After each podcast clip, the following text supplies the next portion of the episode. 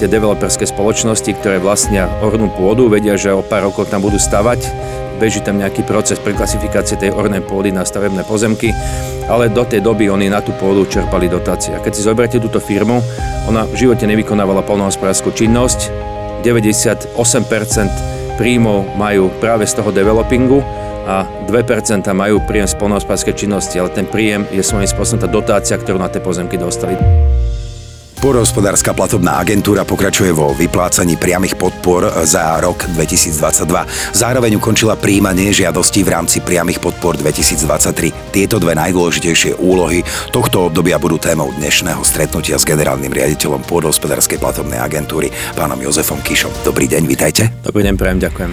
Začneme najskôr kampaňou 2022. Koľko rozhodnutí už agentúra poslala žiadateľom? Rozhodnutia máme vydané v objeme alebo v pomere k celkovému počtu žiadostí vo výške 91%. To znamená, že už sa nám podarilo dosiahnuť veľmi blízko e, k hranici 95%. Táto hranica naozaj veľmi kľúčová.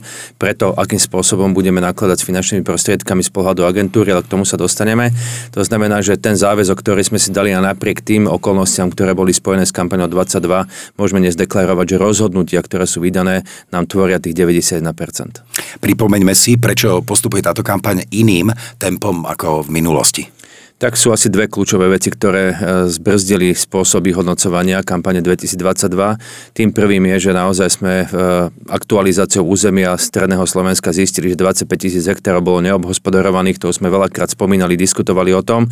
A druhá vec bola značná chybovosť e, v žiadostiach a v skutkových stavoch, ktoré oproti tomu, čo bolo deklarované v žiadostiach. To znamená, že táto chybovosť, ktorú sme odhalili v kampani 21, nám navýšila kontrolnú vzorku a takisto komunikované hektáre. V tomto roku sme museli skontrolovať viac ako 210 tisíc hektárov. V roku predtým to bolo len 43 tisíc hektárov. Bolo to naozaj spôsobené e, chybnými žiadosťami, zlou deklaráciou plôch, ktoré boli deklarované ako spôsobilé plochy. V záver bolo zistené, že buď boli neobhospodarované, neboli vo vlastníctve, v užívaní daného žiadateľa, takže toto všetko natiahlo ten čas. Musíme aj spomenúť okolnosti, ktoré boli v roku 2022 vyvolané e, takými mimoriadnými udalosťami bolo zakázané možný prelet e, našich lietadiel, ktoré nalietávajú a snímkujú nám územie z titulu e, konfliktu na Ukrajine. Je to vec, ktorú nikto z nás nevedel ovplyvniť, ale predsa dva mesiace, keď vám stojí výkon kontroly, tak to potom vidíte, vidíte v tom výsledku. Napriek tomu sa nám podarilo zautomatizovať mnohé procesy, získali sme satelitné snímky, dokázali sme naozaj vysuplovať tú ľudskú činnosť a dnes e, výsledok toho, čo sme deklarovali, 91% rozhodnutí vydaných svedčí o tom, že sme naozaj kontroly stihli v čase, ktorý sme si predsa vzali. To vytvorí, predpokladám, základ pre aktuálnu novú kampaň 2023. PPA mesiac príjmala žiadosti. Ako zvládajú žiadatelia novinky? Ja musím povedať, že nebolo to jednoduché. Tá diskusia o tom, ako aplikovať, ako neaplikovať novinky, či nemáme možnosť odložiť kampaň ešte o nejaký mesiac, odložiť termín podávania žiadostí z toho dôvodu, že nie všetci žiadatelia boli schopní tie novinky aplikovať do praxe bolo to veľmi náročné, musím povedať. E, včera, keď som si pozrel systém, ktorý je e, ako keby databáza na to, koľko žiadostí je evidovaný v danom systéme, tak včera sme mali evidovaný zhruba okolo 17 tisíc žiadostí, čo oproti roku 22 e, v porovnaní je zhruba plus minus to isté. V roku 22 sme mali 18 tisíc, včera bol posledný deň, neviem koľko tam žiadosti natieklo ešte za túto noc. Predpokladám, že ale fyzicky nám ešte pošta dobehne, lebo žiadatelia majú možnosť podávať aj fyzické ešte žiadosti o priame platby. Budeme to vidieť niekedy začiatkom budúceho týždňa. Ja predpokladám, že budeme mať o niečo menej žiadosti, ako to bolo v roku 2022. A dôvodom sú práve tie novinky. novinky. Tá, tou kľúčovou novinkou, ktorá vlastne bude trošku eliminovať e, počet žiadostí, je to, že sú žiadatelia povinní predložiť súpis užívacích vlastníckých práv. My si uvedomujeme, v akom stave e, je pôda na Slovensku, v akom stave sú rôzne vzťahy medzi jednotlivými farmármi, ktorí si vzájomne obhospodarujú pôdu a toto všetko sa premietne do súpisu užívacích vlastníckých práv. A tu sme e, stanovili termín na predloženie tohto súpisu do 31. júla, to znamená do 31. júla je ešte priestor si vzájomne vykomunikovať, či už medzi sebou so Slovenským pozemkovým fondom alebo s ďalšími e, inštitúciami, ktoré sú nejakým spôsobom dotknuté vo vzťahu k mojej pôde, to, že či sa dostanem, nedostanem k nájomnej užívacej zmluve, či budem vedieť deklarovať minimálne aspoň nejaký právny titul na to, že môžem obhospodarovať pôdu a žiadať si na túto pôdu priamu platbu. Čiže táto táto novinka je naozaj niečo, čo svojím spôsobom ale aj podľa môjho názoru uprace tie vzťahy k pôde alebo začne upratovať vzťahy k pôde. To znamená, že tá vzájomná diskusia medzi jednotlivými subjektami, farmármi musí nastať a musí sa naozaj jednoznačne ustanoviť plocha, ktorú mám právo obhospodarovať. Musím povedať, že tie príklady z praxe sú veľakrát také, že dvoja farmári si vyčlenili vzájomne nejakú časť tých svojich pozemkov, obhospodarovali ju niekoľko rokov jeden druhému, brali na to priame platby s vedomím toho druhého. Na, pod vplyvom nejakých okolností došlo k zrušeniu takéto dohody a dnes sa títo dvaja farmári medzi sebou vzájomne doťahujú, deklarujú, koho je aký pozemok, vzájomne si škodia, keď to môžem tak povedať, nedovolia obhospodarovať tú plochu, ktorú si vyčlenili. Čiže je tam naozaj množstvo takýchto konfliktov a ja chcem apelovať na to, že čím viac konfliktov bude, tým dlhšie bude trvať vyhodnotenie, tým dlhšie bude trvať vyplatenie peňazí. Takže čím skôr si ustalíme tieto stavy, tým skôr sa dostaneme k peniazom pre kampan- v kampani 23.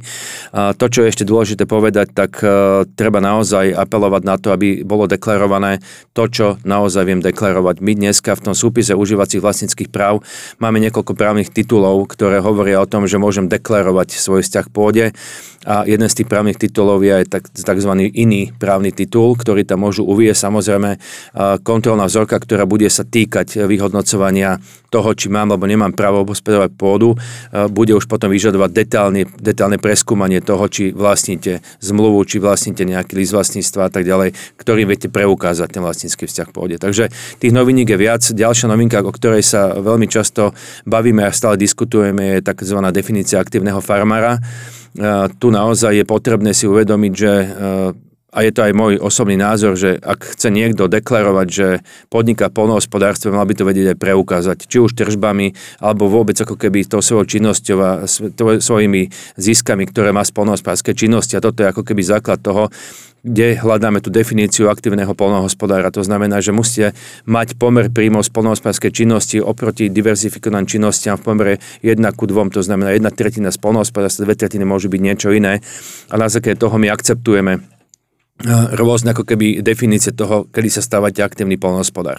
Musím povedať také príklady, ktoré nie sú úplne pre mňa akceptovateľné a ktoré si myslím, že ani neboli správne v minulosti, že sa na to vyplácali peniaze. Máte developerské spoločnosti, ktoré vlastnia ornú pôdu, vedia, že o pár rokov tam budú stavať, beží tam nejaký proces preklasifikácie tej ornej pôdy na stavebné pozemky, ale do tej doby oni na tú pôdu čerpali dotácie. A keď si zoberiete túto firmu, ona v živote nevykonávala polnohospodárskú činnosť, 98% príjmov majú práve z toho developingu a 2% majú príjem z polnohospodárskej činnosti, ale ten príjem je svojím spôsobom tá dotácia, ktorú na tie pozemky dostali. Takže nie je tam žiadny reálny výkon polnohospodárskej činnosti, nevidíte tam žiadny výnos, ktorý by e, do sektora vniesol, či už v rámci prvotnej a druhotnej e, výroby nejaký, nejakú komoditu. Takže e, na jednej strane novinky sú náročné, sú ťažko aplikovateľné, aj ekoschémy, o ktorých sme sa v minulosti bavili, ale ja hovorím, že tie novinky nám pomôžu upratať ten agrosektor, dokážu nám nastaviť tie podmienky práve pre tých, ktorí ten agrosektor držia na nohách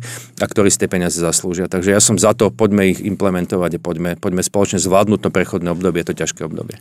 Prijali ste aj novú povinnosť predložiť prílohu k žiadosti, zoznam vlastníckých vzťahov Áno, to je to, čo, o čom som hovoril. Každá jedna žiadosť musí obsahovať a najneskôr do 31. augusta, do 31. júla musí obsahovať ako keby tú prílohu, ktorá hovorí o tom, aké máte listy vlastníctva, nájomné zumy a tak ďalej, čiže súpis užívacích a vlastníckých práv. V minulej epizóde odznelo, že v polovici mája ste dostali žiadosť približne od tretiny žiadateľov.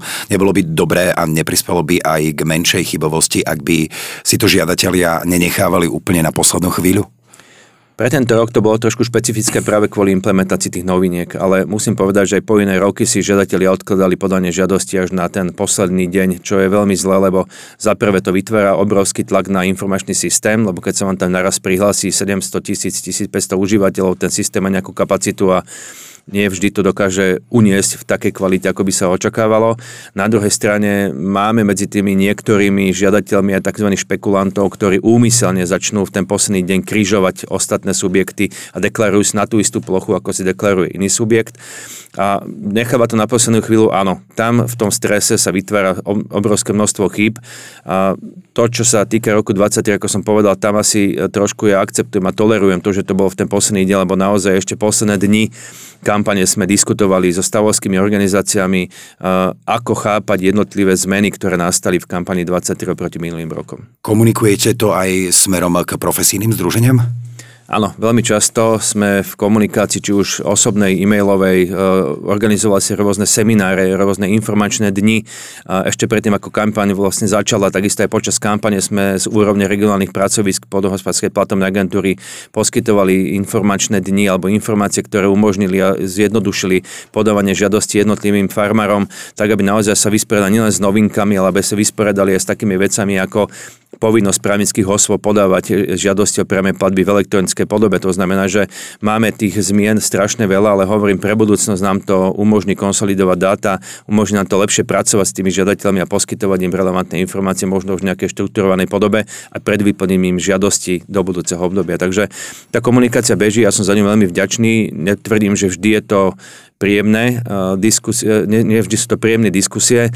Niekedy naozaj dochádza k takým ostrejším stretom a k výmene názorov, ale ja si myslím, že toto je veľmi dobré na to, aby sme pochopili, ako vyzerá tá teória v praxi a je to veľmi kľúčové, lebo vysporiadať sa so zmenami je hlavne z pohľadu farmárov veľmi náročné, lebo častokrát musia zmeniť vôbec celý chod svojej firmy a začať nejakým spôsobom fungovať trošku inak. Takže treba sa naozaj pozrieť na tie veci ich očami a k tomu vlastne pomáha tá diskusia so stavovskými organizáciami.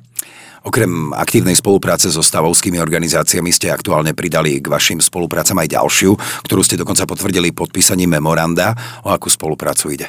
Tak my sa snažíme e, nejakým spôsobom zavezovať k spolupráci alebo k nejakej takej synergii s rôznymi inštitúciami formou podpisu memorand. Ja musím povedať, že mňa veľmi teší, teší, že takéto memoranda máme aj s vysokými školami. Vysoké školy sú pre nás e, veľmi dôležitý zdroj nielen informácií, ale pomáha nám to nejakým spôsobom preniesť tú informovanosť o tom, čo je polnohospodárstvo cez platobnú agentúru aj medzi študentov. A to povedomie, ja musím dneska povedať, že asi na jedinú univerzitu, ktorá eh, je v Nitre a ktorá sa zaoberá práve týmto, týmto eh, v tejto oblasti, tak eh, mnoho tých univerzít netuší, čo to polnohospodárstvo, ako funguje, či už sa bavíme o ekonomických smeroch alebo o čomkoľvek inom. ja som veľmi rád, že na to spektrum tých univerzít je široké a že naozaj dokážeme tady to cez tento kanál dostať medzi, medzi mladých ľudí informácie o tom, aké dôležité polnohospodárstvo je a preto som za tie memoranda vďačný. Okrem spolupráce s univerzitami máte podpísané memorandum aj s finančnou správou a Slovenským pozemkovým fondom. V prípade toho druhého spomínaného ide o veľmi čerstvú spoluprácu. Máte už nejaké prvé reálne výsledky? Musím povedať, že toto memorandum sa rodilo trošku dlhšie, lebo bolo to spôsobené tým, že treba si nastaviť naozaj veľmi jednoznačne, ako budete komunikovať, aké informácie budú tie. Sú to citlivé dáta, to znamená, že nemôžeme len tak začať presúvať medzi Slovenským pozemkovým fondom a podohospodárskou platovou agentúrou dáta, ktoré by mohli byť teoreticky na jednej, na druhej strane nejakým spôsobom e, ovplyvňované e, rôznymi e, vecami, ktoré sú v daných organizáciách, ale nám sa podarilo dohodnúť hlavne to, že Slovenský pozemkový fond nám bude do 15 dní odpovedať na naše žiadosti, ktoré súvisia s podanými žiadosťami o priame platby, kde žiadateľ nevie deklarovať zmluvu so Slovenským pozemkovým fondom napriek tomu, že takúto zmluvu podpísal, ale zo strany Slovenského pozemkového fondu tá zmluva ešte nie je podpísaná. Takže prvá vec, ktorá je dohodnutá, je expresné vybavovanie takýchto žiadostí zo strany žiadateľov. Druhá vec je vzájomná výmena dát, ktorá aj Slovenskému pozemkovému fondu pomôže pri identifikácii subjektov, ktoré majú v užívaní pôdu Slovenského pozemkového fondu a zároveň sú poberatelia priamých platieb. Takže prvú výmenu týchto dát máme už za sebou. Tá prebehla vlastne tento týždeň a ja verím tomu, že naozaj pre jednu a druhú inštitúciu bude výmena týchto dát veľmi prínosná, ale hlavne bude prínosná pre žiadateľov a pre klientov alebo žiadateľov na Slovenskom pozemkovom fonde. Pán Kiš, aké priority máte pre najbližšie obdobie? Tak priorita hlavne kampaň 2022 vyplatiť priame platby minimálne na úroveň 95%. Ono to súvisí s tým, aby sme neboli sankcionovaní zo strany eh, Európskej komisie, lebo ak budete pod 95%, tak každá tá jedna eh, každé to 1%, ktoré bude nevyplatené, bude podliehať nejakej sankcii, ktorú budeme potom musieť zaplatiť.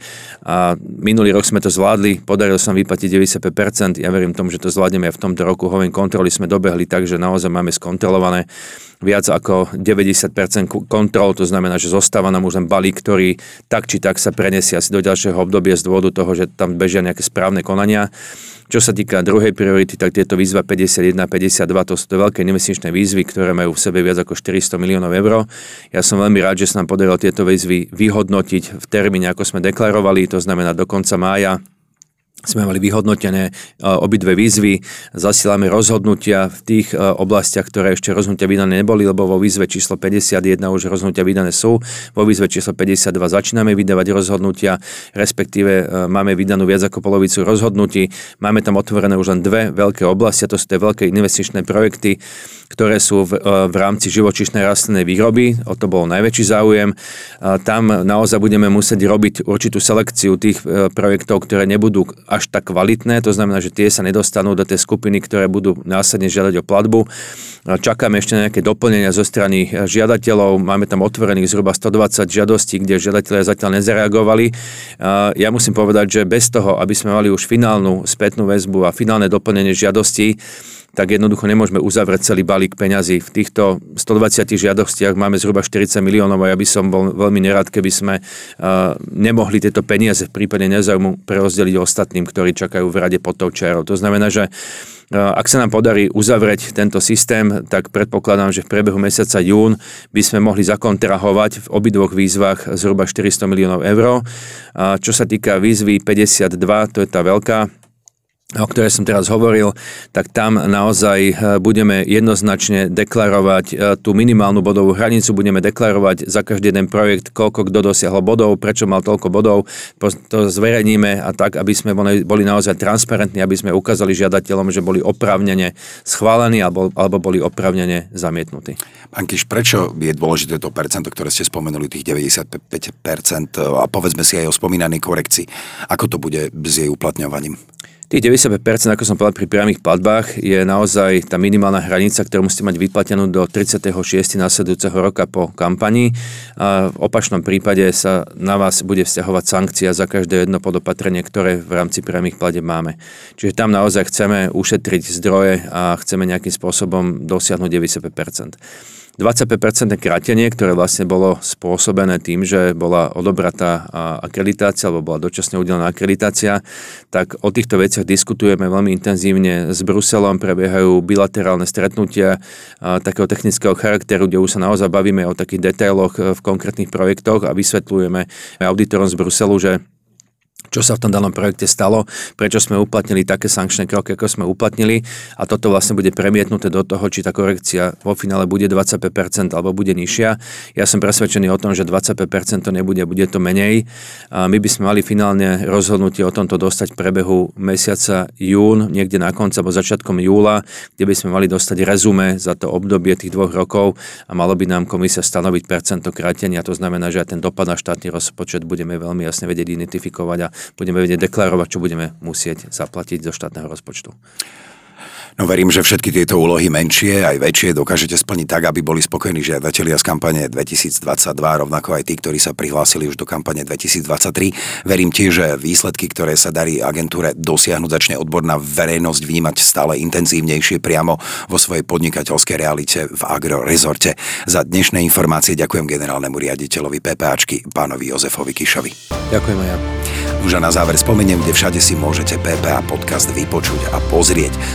Spotify, Deezer, Apple Podcast, Amazon Music, Google Podcast, Overcast, Pocket Casts, Castos, Podmaz a samozrejme, že sme na, aj na YouTube, tak si nás určite pozrite.